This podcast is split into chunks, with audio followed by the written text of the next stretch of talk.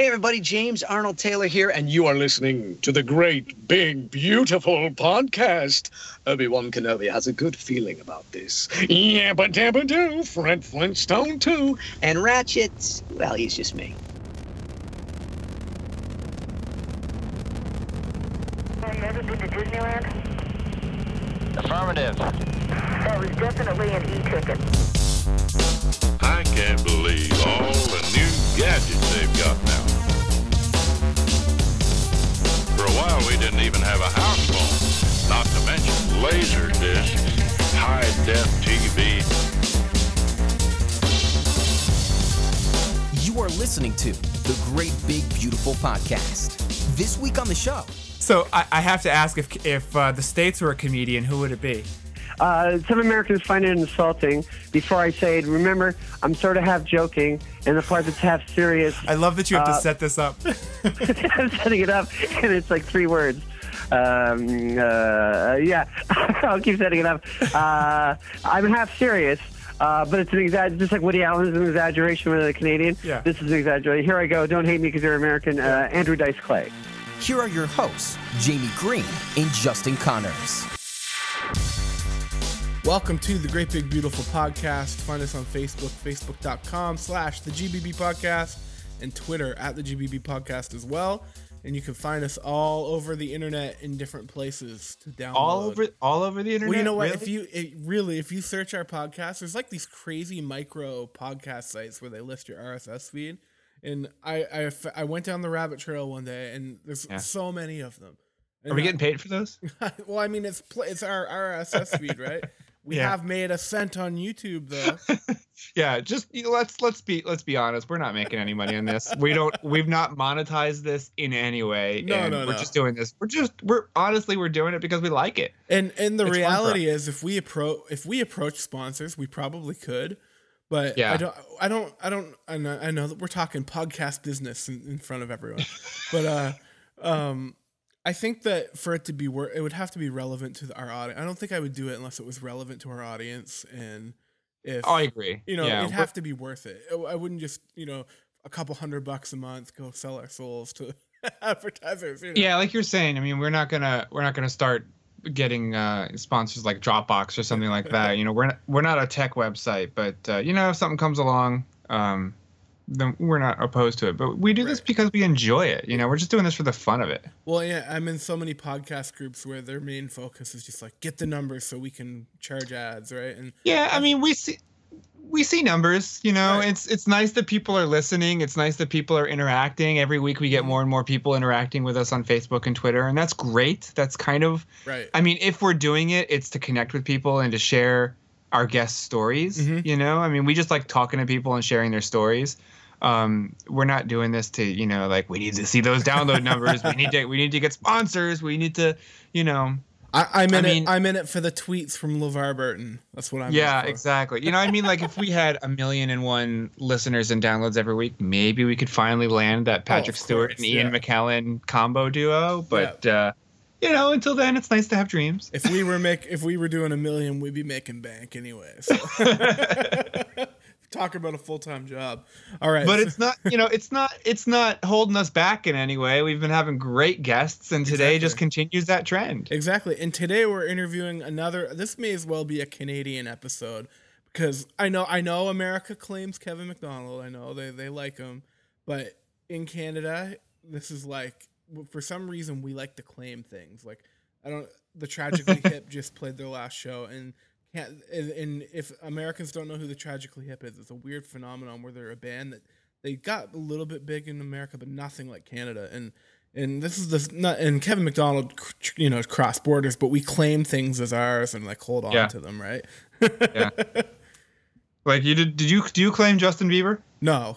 Here's the funny joke. People are like, we're going to send Justin Bieber back to Canada. And we always say, well, he was fine before we let him go to the U.S. Like, he came to Hollywood and that was it. But yeah, you're calling it a Canada episode, but where were you? I wasn't there. I know. Again. I forget what I was. I was at the dentist, maybe? I think I was at the dentist. likely story. We talked smack about you when you weren't there. It's okay. Yes, I heard. Hey, he asked about me, so he see all Canadians know each other. You all know each other. When you answered the phone, when I was listening back to it, guys, and it's not in the edit, but when he answered the phone, Jamie was like, "My co-host can't make it." He goes, "Oh, Justin Connors." You all know each other? We all, yeah. Like, you know, he lives in Winnipeg, but whatever. We know each other. See, most Americans have no idea about Canadian geography, though. So Winnipeg and, you know, Eastern Canada, it's like, you guys are neighbors. Yeah, exactly. Even I think that's like Maine versus like Oregon. It's like... Right. So Jamie, you talked to Kevin McDonald, which... I mean, it's a fantastic interview. He's hilarious. You're funny too, but he's funny. I'm not. Come on. You put me on the phone with somebody from Kids in the Hall. I'm not even worth a chuckle. You know. And like you said, it's very meta because he's starting a new podcast, so we're talking about a podcast on a podcast. Yeah, he has a new show, and it's cleverly named Kevin McDonald's Kevin McDonald Show. And as of right now, I don't know if you guys are listening to this when it releases or later, but as of right now, there is just the first episode. He released the first episode a couple weeks ago, and he does it. It's like half scripted, half not. So... the format may change up a little bit, but the way that the first episode works is that he's got like a scripted comedy sketch with Wallace Shawn. So they like kind of act that out, and then they do an interview. In the interview, obviously he prepared questions, but that's unscripted. And then Kevin tells a hilarious story about Kids in the Hall. And then they have on Brad Roberts from Crash Test Dummies. It's a very Canadian episode. And Brad sings a couple songs, which are just amazing. I mean, I'm going to be honest. I remember the Crash Test Dummies, you know, and the two songs he sings are their two biggest songs. It's the Superman song and the song. Yep. And I remember those being on the radio all the time. And I haven't heard them in years. But he sings it completely stripped down. It's just him and a guitar, and that's it. And it's just, it's beautiful. It's haunting, really. I mean, it's if you haven't listened to this episode of Kevin's show, you really, I mean, I can't recommend it highly enough just for those songs. Right. But he performs the show. It's sort of like they call it like a variety show. So it's like an old fashioned variety show. They perform it in front of a live audience. So the way that it's going to work is he's going to write a whole bunch of episodes at once and then go, you know, set up a few dates like in New York or LA and then perform it in front of a live audience. And then he'll have a few episodes in the can and he'll just release them that way. That's awesome. So that's the way that he's doing it. And right now, it's just the first episode. It's hilarious. If you're a fan of Kevin, if you're a fan of Kids in the Hall, you can't go wrong. But, you know, beyond that, we talk about the podcast a little bit. But then, you know, we talk. It's funny because without you there, we did talk a little bit about Canada versus the United States. And I wish you could have been there to chime in on those conversations. Yeah. But, you know, we talk about sketch comedy. We talk about live audiences. We talk about Kids in the Hall. We talk about his voice work because he's in both Lilo and Stitch. And he was in Invader Zim. It's just he tells a lot of great stories. It's a great conversation, and he's just freaking hilarious. Yes, he is. And yeah, like it's really funny to see someone that comes out of Canada and makes it in the U.S. because fundamentally they're still Canadian, but they bring that with them. It's like it's part of them. I don't know if it seems like that to Americans if they know that, but. Well, it's funny. In the back of our mind. It's funny, like when Kids in the Hall first sort of made a splash, and it was, you know, back in the 90s, and I remember it was on Comedy Central, and it was big. And that was sort of like these Canadian weirdos, you know, and it's like you watch it and the comedy, especially for the time, it was so off the wall and so abstract and so, you know, it was like Monty Python, you know, it's like if you thought it was funny, you thought it was the funniest thing you've ever seen. But if you didn't get it, you just sat there like, I don't really understand what I'm watching. Like, why is this funny? Because I don't get it. But I, you know, in preparing for this episode, like preparing my questions and stuff, I always do a whole bunch of research. And I fell down a Kids in the Hall YouTube rabbit hole, man. And it was just like an hour and a half, 2 hours later, I'm still sitting there watching sketches because it was just, and I haven't laughed that hard in so long. Though that show and that comedy, it really holds up. It's still just so funny. Perfect. So funny. Well, let's hope for a Kids in the Hall reunion sometime. They do it from time to time. They did one a couple of years ago. Well, and I was reading, and they were talking about possibly CBC wants them to do, that's the Canadian broadcaster, wants them to do a Christmas special. So we'll see if that ever happens. Nice. So we're going to play that interview for you right now. Hope you enjoy.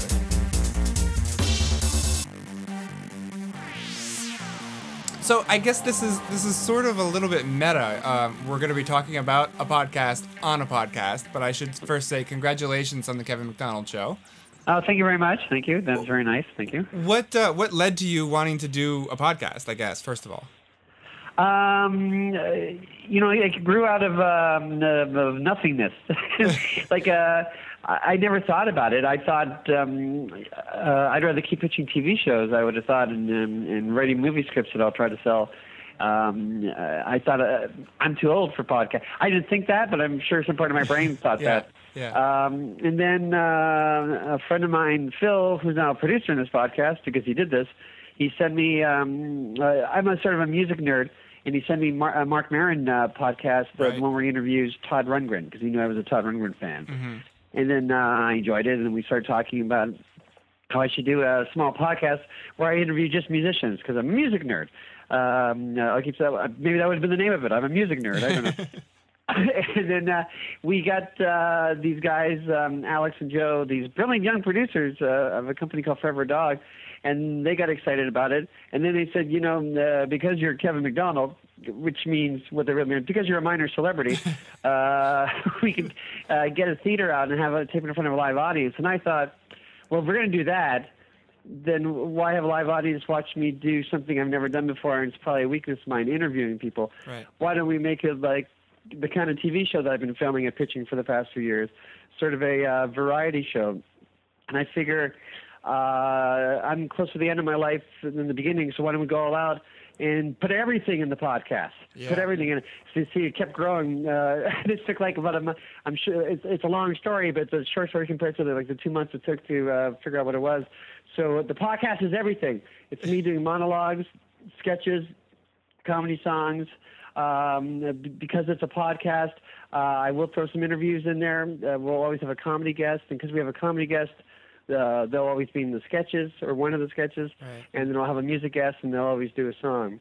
And a lot of these celebrities will be people I know from the 90s, but there's a few younger people that will do it every now and then. And also, I'm sorry I'm talking so long, but I'll be quiet too. And I swear to God, I these things that I always pitch on TV, I'm throwing this element in as we do more podcasts. It's going to become more of a sort of like an old radio show, like Jack Benny, where he sort of did a show within a show. It was like Jack Benny, and he was the host of a variety show, but part of the show was Jack Benny pretending to have trouble with the writers writing that sketch. So I may do something where I'm having trouble writing that sketch and having an argument with the producer, and then we do the sketch. Oh, that's amazing. So show within a show. So I am literally throwing everything in this podcast, but I think it all makes sense together. Yeah, I mean, why not, really? It's your show, you do what you want, right? Yeah. Soon I'll be dead. My Lisa said the funeral. He put everything in that podcast. he sure put his heart into that one. yeah, the podcast. Anyway, not his three marriages. The podcast. Well, I mean, the show is. I mean, you've got one episode out so far, and like you said, it is this throwback to this variety or sketch show, and it. Yes. And you kind of alluded to where it's going, but. You're throwing everything at it, but what else did you have in mind, and sort of in terms of like your format and your guests? I mean, do you want to spoil any of that, or do you just want to? No, I would spoil it for sure. But it's going to it's going to evolve. We're organizing the next set of podcasts, and what I'm going to do. Is because right now I'm the only writer on it. Is write 2 or 3 podcasts, and then every 2 or 3 months go to either New York or Los Angeles, and get the guests and do 3 shows over a course of 2 weeks. As I write it, it's going to progress. Right now I have this vague throw everything into it idea. Jack Benny show within a show, mm-hmm. But I'm sure by the time I finish writing the next 3. It's going to evolve in my head what it's like. And also, it's also organic because I'm really interviewing guests. And the podcast I did right now, the best part of it are the guests. Yeah. I'm not even saying that, but the best part is the Wallace Shawn interview. I just happened to be lucky that I picked some guy who was brilliant. And, yeah, I'm sure that was all luck, right? Amazing. And the other amazing thing was the Brad Roberts doing an acoustic version of Superman. Amazing. Which, it was so amazing. And I always loved that song, but, you know, I love many songs. But when it was doing it live, when you hear it, oh, my God, that's a special song. I forgot that that's a special song. Yeah, it was funny. I was listening to the episode, and it was, you know, it was great the whole way through the sketch and then the Wallace Shawn interview. Everything was your Kids in the Hall story. Everything was great. But once he started singing, it was like whatever I was doing, I just stopped. And I just I just stared straight ahead, and I just let the song enter. And it was like, all right, I was already going to recommend this show for people to listen to, but like this right here at the end of the show when he sings those two songs, it's like unbelievable. Well, see, that's amazing, and I'm glad you said that. I'm glad that came across in the podcast because it's definitely happening live, and it came across. I'm glad you're saying that came across in the podcast because the show has to be bigger than me. If the show's just as good as Kevin McDonald is, that's fine. But there's got to be something a little bigger than just me, and that's the show. Yeah. So the fact that the guests are the best part of the show, and then I'm likable enough that nobody wants me out, I think that's what's going to make it more popular than anything, picking the right guests. And I mean, right now we're doing the Chicago Podcast Festival, and I have no right to say this because we haven't even asked them yet, but my dream is to ask Jeff Tweedy of Wilco because I think he lives in Chicago. My God. That would be great. Yeah, I think it's all about the guests, and whether he says, no, I'll never do anything for that guy or not, that's the kind of thing I'm trying to do. I know, I'll write great sketches or as great as I can, but as I say, the show has to be bigger than me. Yeah, well, I mean, I obviously hear that. I co-host the podcast, and it's nobody tunes in every week to listen to me and Justin. They listen to the guests, you know, and that's right. It's telling everybody else's story, really, is what it's about. Right. Is this the first time that you've been the interviewer? Yes, I've never done it before. That's the one thing I was scared about. I was very lucky in the first one that I had Wallace Shawn just go on and tell great stories, and I was so lucky. And he was shocked every time he got a laugh. He didn't know that he was telling funny stories. He doesn't he doesn't think he's funny. But yeah, it's the first time, and it's a skill that I'll develop more. Right now, the plan whenever I interview is to get out of the way and try to set up a story. But I'm not going to do like a talk show thing. Well, you do a podcast. You don't do that, right? I'm not going to talk to them beforehand and come up with like the stories they want. So I think that's the great thing about podcast interviews is they're like real chats. Yeah. A funny story pops up that's gold. But just to hearing two people, it's pretty interesting, I think. Absolutely. So my co-host Justin, who couldn't be here, he is Canadian, and he's just gutted that he couldn't be here to talk to you because he's a huge fan. Yeah, I know. Oh, well, Justin, and I know he'd want me to ask this, but how much are you going to keep that, you know, quote unquote Canadian flavor as you go on with the show? I mean, we mentioned that Brad Roberts was there from Crash Test Dummies, but how much are you going to keep that as part of the show? Oh, I think there'll be a lot of Canadian flavor. I think there'll be a lot of times where I think I'll get a band that maybe people don't know in the States, but I know they're so great that they should be heard. The greatest band in Canada, they sort of just split up, sadly. Yeah. Their lead singer is sort of sick with a terminal illness. Yeah. But I was planning to get them to Tragically Hip. Mm-hmm. They're the greatest, the most popular band ever in Canada. Yeah. I watched that concert that they streamed live. It was amazing. Oh, so you know them. Yeah, of course. But a lot of Americans don't. You're right. For the sadder reasons, and who cares on my podcast, that won't happen now. Yeah. But definitely there's a, and sometimes maybe I'll have I think I'll always try to get celebrity guests, so maybe I'll get a second guest who's just a great comic, and a lot of them will be like Canadians, I think. Yeah. There'll definitely be a Canadian flavor. It won't be what I'm going for, but it's what I know more, so it'll just happen, I think, organically. Yeah, well, that's great. You wrote an article. I was in the research I was doing. You wrote an article for a Huffington Post a few years ago now, where it was all about why you love Canada. And in there, you said that if Canada were a comedian, it would be Woody Allen, because you think of Canada as a short, balding man with thick glasses who stutters when talking to a girl. Yeah. And, you know, from my outsider perspective and through Justin, who's my lens into Canada, he says that's remarkably accurate. So I have to ask, if the States were a comedian, who would it be? Oh, I didn't put that because I always, when I at parties, I've had this theory for years. Some Americans find it insulting. Before I say it, remember, I'm sort of half joking, and the part that's half serious. I love that you have to set this up. I'm setting it up, and it's like three words. Yeah, I'll keep setting it up. I'm half serious, but it's just like Woody Allen is an exaggeration with a Canadian. Yeah. This is an exaggeration. Here I go. Don't hate me because you're American. Andrew Dice Clay. Yeah, I can see it. Yeah, I can see it. I was thinking you were gonna go with like I almost said Harrison Ford. Howard Stern. Well, same thing. Yeah. It's the same thing. I could easily switch that to Howard Stern.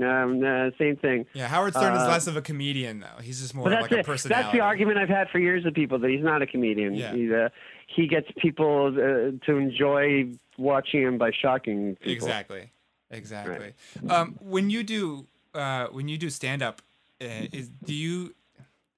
don't know if you still get this, but do you still notice a difference in crowds or a response that you get for when you're in the States or versus Canada? I notice differences in crowds, whether I'm doing by myself or the Kids in the Hall. Every city has a different personality. Every city, a crowd is a completely different fat guy who has a different personality. And you sort of notice it, especially when you're doing stand-up and you're doing like 6 or 7 shows a weekend.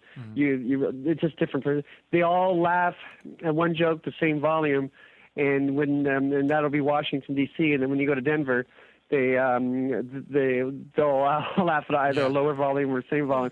It's pretty amazing. I don't see a difference between Canadian and the States. It's just every city's different. What's the best city for stand-up? For stand-up? Well, it depends what club you go to. Because my stand-up, you sort of have to know who I am. Mm-hmm. It's sort of... So when I play improv theaters and alternative clubs, I do well because they've come to see Kevin McDonald. They know it's they know it's not going to be like jokes because I don't write jokes, but it's going to be comedy. Right. But the joke, it starts off with him saying, I'm Kevin McDonald, I'm a sketch comic, and I'm going to try stand-up for the first time. So if I'm doing it at a stand-up club, half the people there don't know who I am because they come for the club. Yeah. And they're probably like under 40. And so in an alternative club where they're laughing, where I'm pretending to, as my act proceeds, I pretend to have trouble. If you're in a stand-up club, you just see a 50-year-old guy having trouble. And it's just a little bit sad. To them it's a little bit sad. That's the way my act is. Like I say, I do quite well when people come for me, and it's an alternative. But stand-up clubs, it's 50-50. I could do well, or one person once yelled halfway through my act, "For God's sake, tell us jokes!" Oh, no. Do you still get heckled? Well, if they don't know me, sure. Yeah? It doesn't happen. That was rare. That was the first time in 35 years. Wow. The very first time was one of the very first shows I did with the original Kids in the Hall. Dave Foley and I and Luciano Casimiri. We did a show, and my hair was crazy high and curly. Uh-huh. And somebody said, "Get off the stage, fuzzhead." And I got sad. I had just finished living with my drunk dad, and I had no self-esteem. And I remember Dave said, "Get out of here! There's a club that sells cheaper beer."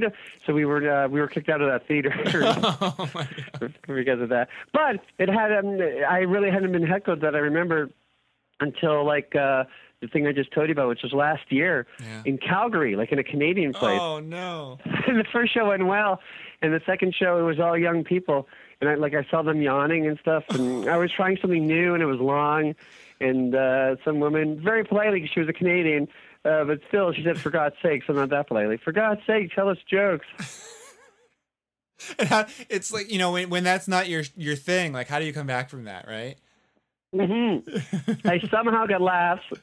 I went away, jokes. And the joke was that I was trying to make up a joke at the moment, and it made no sense. And then I sort of got the audience back. job. And then I went, I skipped 20 minutes of my act to the end, and which is the closest thing I have to Surefire. And at that point, they wanted to like me, and it did okay at the end. But it was very humiliating when I went in the green room, and my old friend Harry Duke was there, who lives in Calgary now and came to visit me, who's known me since the early 80s. Yeah. And it was kind of humiliating, but that's the way. But that's the pact you sign with the devil when you go on stage. Exactly. It doesn't matter that you have a TV show. That, like, anything can happen to anyone. That's the magic and the danger of a live audience, right? Yes, exactly. Yeah. Well, I mean, let's talk sketch comedy for a minute. I mean, I remember back... back in the 90s when Kids in the Hall was on, Saturday Night Live, Almost Live, these shows that were like, redefining sketch comedy, and they had primetime audiences and they were ridiculously popular. Right. It's sort of, correct me if I'm wrong, but Saturday Night Live is a different beast. I don't see that going anywhere, but it seems like most sketch comedy is not on TV anymore. It's online, or if it's right. Some other venue. Do you think that there's a future for sketch comedy on TV, or is it just moving to a different place? I think there is a. I think they're going to feed off each other. I think there is a future for sketch comedy for TV. I think more and more. It's happened a bit with the Birthday Boys, and even though it's not sketch comedy, Broad City, I would sort of put in that category. Mm-hmm. I think more and more people are going to get TV shows from web series and from sketches. I think so. And sketch comedy is pretty strong. At least it was a couple of years ago. Key & Peele on its peak, and Inside Amy Schumer. And sketch comedy's always gone through waves. So maybe the wave is going to go down a bit, but when it goes up, I think that'll be the peak of people getting TV shows from the web series thing. Yeah. I think. And likewise, right along with that, live audiences have almost completely disappeared from TV. There's the rare sitcom that's still. I know. It's true. That's how I would do a sitcom, but it's still kind of sad. And sketch shows, it's kind of sad. Yeah. So, since that is such a huge part of your background and where you came from, how important was it to get that live audience for the podcast? Like, was that ever in doubt, or, did you say this is a must? Well, no, that's what gave me the idea. I was going to do, like, a quiet little, like, Mark Maron copycat interview with just musicians. And as soon as I heard the word live audience, we got to make a show of it. Yeah. It's a show. I'm not going to, like, quietly ask Todd Rundgren about a deep cut inside two of A Wizard of True Star, his fourth album, in front of a live audience. I'm going to write sketches and jokes, and we're going to have like a comedy and music and a big show. So there was never any doubt when I heard live audience. The Kids in the Hall, when we first got our TV show, we'd been a stage troupe for a few years. That's how we were discovered. But we always thought that we wanted to film our sketches, and Lorne Michaels calmed us down and said, well, maybe do 20-30% film sketches, which is what we did. Yeah. He said, you're a live act, and it would be weird all of a sudden just to take that away. Also, we were young, and we were kind of punk rocky, and I think a bit of our thing, especially back then, not anymore, was about excitement. Yeah. And so to drain the excitement from it and just film it would probably not have been the best way to start off representing the Kids in the Hall to a wide audience watching us on TV. Yeah. Well, you watch shows like that, or when you watch like Kids in the Hall or Saturday Night Live when it's prime, it's the audience reactions to the jokes and to the, to watching those jokes land, or to watching the unexpected happen in front of these people, and their genuine reactions, not canned applause. Exactly. There's two kinds of excitement watching a sketch show. The excitement of a good idea. Mm-hmm. And then with the Kids in the Hall, was the excitement of a good idea every now and then, and the excitement of the audience reaction. Now, Chappelle's show, which I love, there was the excitement of a good idea, like the time that he played a blind racist KKK guy who didn't know that he was African American. Yes. That's an exciting idea. And he couldn't get in front of a live audience, and that's totally valid too. And if I did a sketch show, I'd do in front of a live, who knows. But that's exciting, too, the excitement of a great idea. Yeah, exactly. On Kids in the Hall, you guys really did push the envelope in many ways, and you managed to get away with a lot. Yes. And I know that there were censorship battles, from time to time with a lot of the issues and sketches that you guys put together.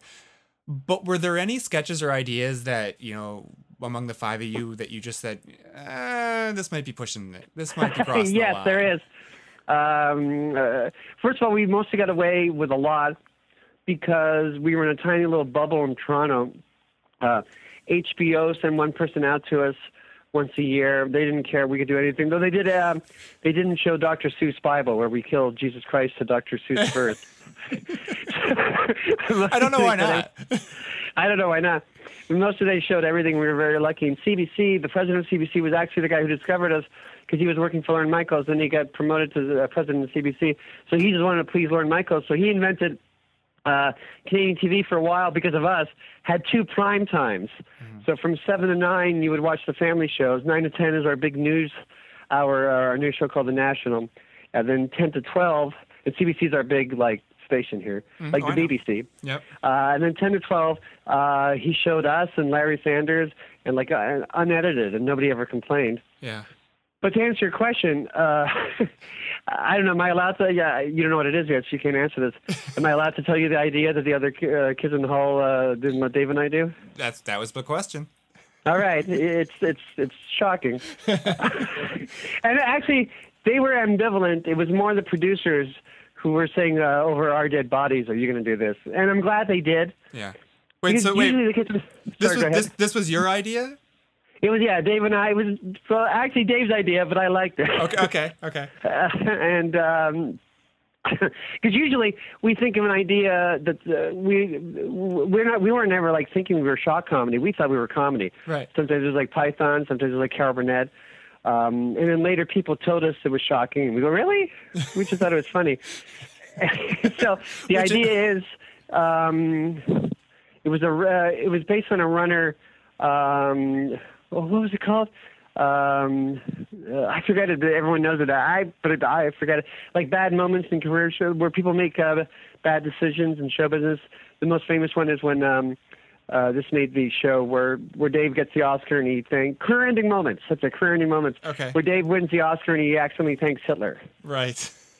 So we did a few of those, and then we thought of another one where it would be like said in 1965, we'd be on the Ed Sullivan Show. And Dave and I were like folk singing duo, like Simon and Garfunkel sort of. And our song was, here it is. Our song was, sex with children, I think it's okay. Sex with children, we do it every day. Sex with children, think it's all right. Sex with children, we do it every night. And we weren't allowed to do that. I don't know why not. I'm glad now, of course. Yeah, probably. That would be one of the ones you look back on and think, why did we think that was funny, David? Why was that funny? Why was that funny? Because it ended our career? Yeah. Sort of, I get it. I love that that's what stuck with you, though, after all these years, that you thought, that's the one that got away. That's the one that got away. No, I'm happy it got away. But that's the best example of something that we inside decided not to do. Oh, that's a good example. Yeah. Well, I mean, the show, like you were saying, like people thought that it was, pushing the envelope and it was, shocking, and you just thought it was funny. We just thought it was funny. Yeah, but I mean, you look back on it, and now I think maybe, I don't know, do you look back on it now and say, oh, okay, I can see why people thought that was shocking? Or no, you just still think it was funny? I still think it's funny. Well, it's both. I think it's definitely both. For two reasons. A, I think it's funny, and B, this was like before South Park and Tom Green. Okay. So now I've seen shocking, I like done to death. I just think it's, I just think it's funny. I mean, I get intellectually, I get the killing Jesus Christ, the Dr. Seuss rhyming is shocking. To an extent. When I watch it, I'm not intellectualizing and I'm feeling it. Yeah. And it just feels like, again, the excitement of a good idea. It just feels like a really funny idea. Yeah. And we respect Jesus for it. He plays it totally straight. It's Dr. Seuss we're making fun of. Of course. So but the show was conceptual. It was abstract. And I guess I don't know if I would call it shocking, but I would call it, I guess, unrefined. I mean, compared to some of some of the other things that were on. That's good. I never thought of that word before, but that's very good. So, I mean, with that being said, there weren't a whole lot of other shows or other groups to look to for inspiration. You guys were very much doing your own thing. So, right. I mean, was that, were you aware of that at the time? They're like, we're charting our own course and like, we don't have. Yeah, we always thought that. Even when we were a stage troupe, we were like in Toronto, and there was the big stage troupe was Second City. And in a way, I mean, we would have started a sketch troupe without Second City, but in a way, it was sort of an unspoken thing, but it was a reaction against Second City, where they would do parody songs, like that killed us. Whether they have a piano player like on their stage, and like that killed us. Or before the show, they do a warm up where they do funny voices and go in a circle. Even now, when I go teaching workshops, and they ask me to improvise with them, I can't do warm-ups with them. And nobody understands, but I always think a true Kids in the Hall fan will understand why I can't do an improv warm-up with them. But no one ever does. No one ever does, huh? I don't know. Do you understand?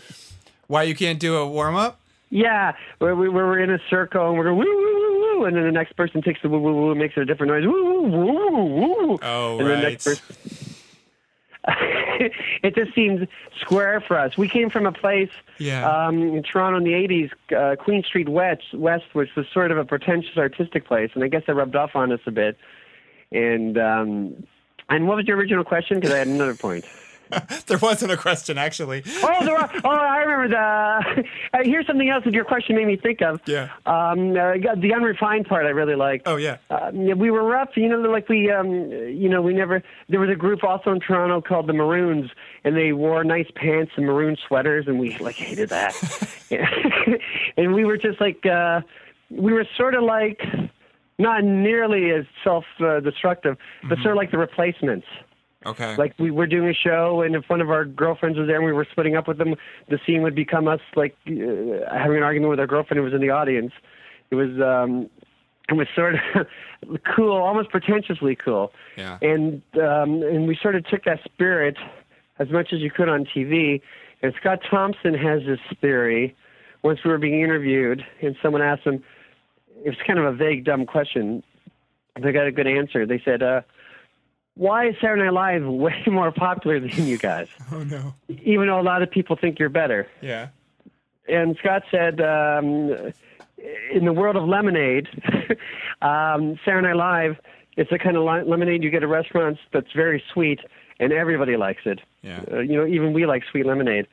But for those small 20% people who love lemonade without sugar, that kind of sour taste, the people who love that kind of lemonade really love it. And that's what the Kids in the Hall are. We have the 20% audience of Saturday Night Live, but they really love our sour comedy, whereas everybody likes sweet comedy. How long did it take you guys to, I've heard this before, you just kind of alluded to it, but I've heard this before, I think probably from all of you, that when you started out, you were just totally pretentious and more so than you had any right to be. But how long did it take for that to sort of fade away? And just Lorne Michaels was still arguing about it, like Brain Candy, that we were pretentious. Really? And we were pretentious about, I'll get to that in a second. We were pretentious about an odd thing. We were pretentiously unpretentious. Okay. We were trying hard to be unpretentious, but it was pretentious in a way. And like Lorne Michaels, when he got our movie for us, we only got to do a movie with Paramount because Lorne Michaels had just done Wayne's World.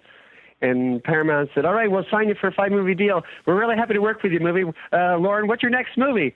And Lauren said, well, it's my 5-man troupe, The Kids in the Hall. And I'm sure their mouths will drop. But he assumed that it was going to be a movie with our characters that were popular, like Chicken Lady and Head Crusher, and that was the furthest thing from. We would never do that. Yeah. And are we correct in never doing that? And our first movie was a comedy about depression. Yeah. And I love Brain Candy, so the ending is a little. We could have worked on that, but I mostly love Brain Candy. But it should have been our third movie. But we, maybe we should have done a movie about a town where characters like Chicken Lady and Head Crusher could live. Would that have killed us? I don't know. It could have. It would have. Maybe we had already thought of the best.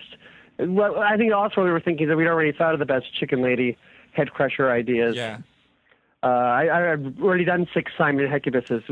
Are we going to write the best one for the movie? I don't know. Exactly. When you get the opportunity to throw a lot more money at it and to put it up on the big screen, I can see that you want it. Let's do something different. Let's do something people haven't seen already. So were we naturally cool or were we pretentiously cool? I at that point, I'm not sure. Yeah, I'm not sure. Real quickly, I think aside from Kids in the Hall and your stand-up, people probably know you most for your voice work. Right. So much of your comedy, though, is physical. Did you have a hard time translating that into animation? I didn't because also part of physicality is your voice. And that's I always say my voice is one of my comedy tools. Oh, absolutely. And so I consider that kind of physical. You can't see the funny face I'm making or anything like that. But it's also very tiring because a lot of people who do cartoons, everyone who does cartoons are men and women of a million voices. They can do a million voices. I'm a man of one voice. It's a high-pitched scream. But it's quite a voice. It's quite a voice. But it's tiring. And also, since my voice sort of suggests this, my characters are usually dogs and cats who fall down a lot. So I'm spending hours in the studio going, oh, oh, oh, oh. I just did a cartoon this morning where I did that. So I find it very physical. You can't see my those great faces I make, but it's very physical. If Pleakley from Lilo and Stitch and the Almighty Tallest Purple from Invader Zim starred in a buddy comedy together, what would it be about? Let's see. Pleakley would be researching. I'm not sure. That's a good question. Let me call back to the next podcast show. I'll come up with it. That's right. They're both aliens, aren't they? They're both aliens, and they both have to deal with... Okay, when they meet at a bar... Oh, yeah, and they're both investigators. Well, the one who runs the planet, he would be... Purple would be demoted to alien cop, and then he'd be forced to work with Pleakley, and it'd be a buddy cop alien spaceship movie. I love it. I want to see it right now. Only here's the hook. Yeah. They're both by the book. Oh. You usually have a by the book and a rebel. Yeah. They have to both be by the book. They're both by the book. And here's the other twist. I am coming up with the idea now. They like each other at the beginning, and then through the course of the movie, they grudgingly learn not to like each other. I love it. You need to pitch that. Yeah. I think we got it. Where would you be right now if Kids in the Hall had never been a thing? I would have been a movie theater manager. In 1984, the Kids in the Hall, there were like 13 of us at one point, and finally everybody, the 8 of us, I'm doing the right math, quit because they got TV shows or Second City, and it became us 5 losers who couldn't get any work. And that was the beginning of our year where we became the Kids in the Hall, and by the end of the year we were so good we got discovered by Lorne Michaels. I didn't know that was going to happen. We were just playing a small club to like 60 people a night. But it felt... something magical was happening, and I was a movie usher for a couple of years, and they asked me because I was kind of popular with the people that came in because I was a funny usher. Every theater has a funny usher in those days. Now ushers don't matter. They don't matter at all. I'm talking about the days of the flashlight. Oh yeah, no, they don't even exist. That's gonna be the name of my biography. I just decided the days of the flashlight. Days of the flashlight. I love it. You're coming up with all sort of brilliant gems here on the show. I know. So you're helping me. Thanks. So they asked me to train to be a manager, and it would be full time. And that was my big life moment decision, fork of the road thing. And I said, no, thank you. I'll just stay an usher for a little while longer until the Kids in the Hall get discovered. I actually said that to them. Really? So I said, okay, buddy. All right. Good luck with that. Yeah. So I think I would be a movie theater manager. Oh, awesome. I know we've run out of time, but do you have time for one more question? Yes. Okay. You asked Wallace Shawn this on your podcast, so I'm going to throw it right back at you. Yes. What's the deal with Donald Trump? Yeah, he gave such a good answer that that I can't think of anything else. What is the deal with it? Americans, the political system doesn't work. There are great politicians over the course of the past few hundred years. There have been great politicians, but the system doesn't work. So Americans do crave to hear something different. With Obama, it was the word hope. Luckily, the masses were right, and he was the right person to elect, mm-hmm. in my humble opinion. Mm-hmm. Now, I think Americans crave for something different so much they're willing to be blind to obvious problems. And Trump brings obvious problems. They're ignoring that, and they're focusing on the fact that they think they have a champion that's speaking for them. Again, my humble opinion is that's absolutely not true. Mm-hmm. But I'm not hating Americans. I understand. I think it all stems from a political system. There's no political system in the world that works. But Americans are smarter, and as a result, they make bigger mistakes. Like when you see a great actor in a movie, when he's in the wrong script and he has a strong director. He's an amazing actor, but only an amazing actor can give a really horrible performance because he's giving 100% the wrong direction. And I think sometimes Americans can do that while voting. Yeah, I agree. All right, so everybody listening, go vote.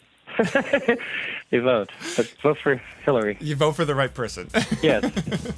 Kevin, thank you so much for your time. This has been amazing. It's hilarious. No, I had a lot of fun. I'm not even lying. Thank you so much. Well, that's it for this week on the Great Big Beautiful Podcast. Jamie, you did a good job. Gee, thanks, buddy. What a great interview. He's so fun.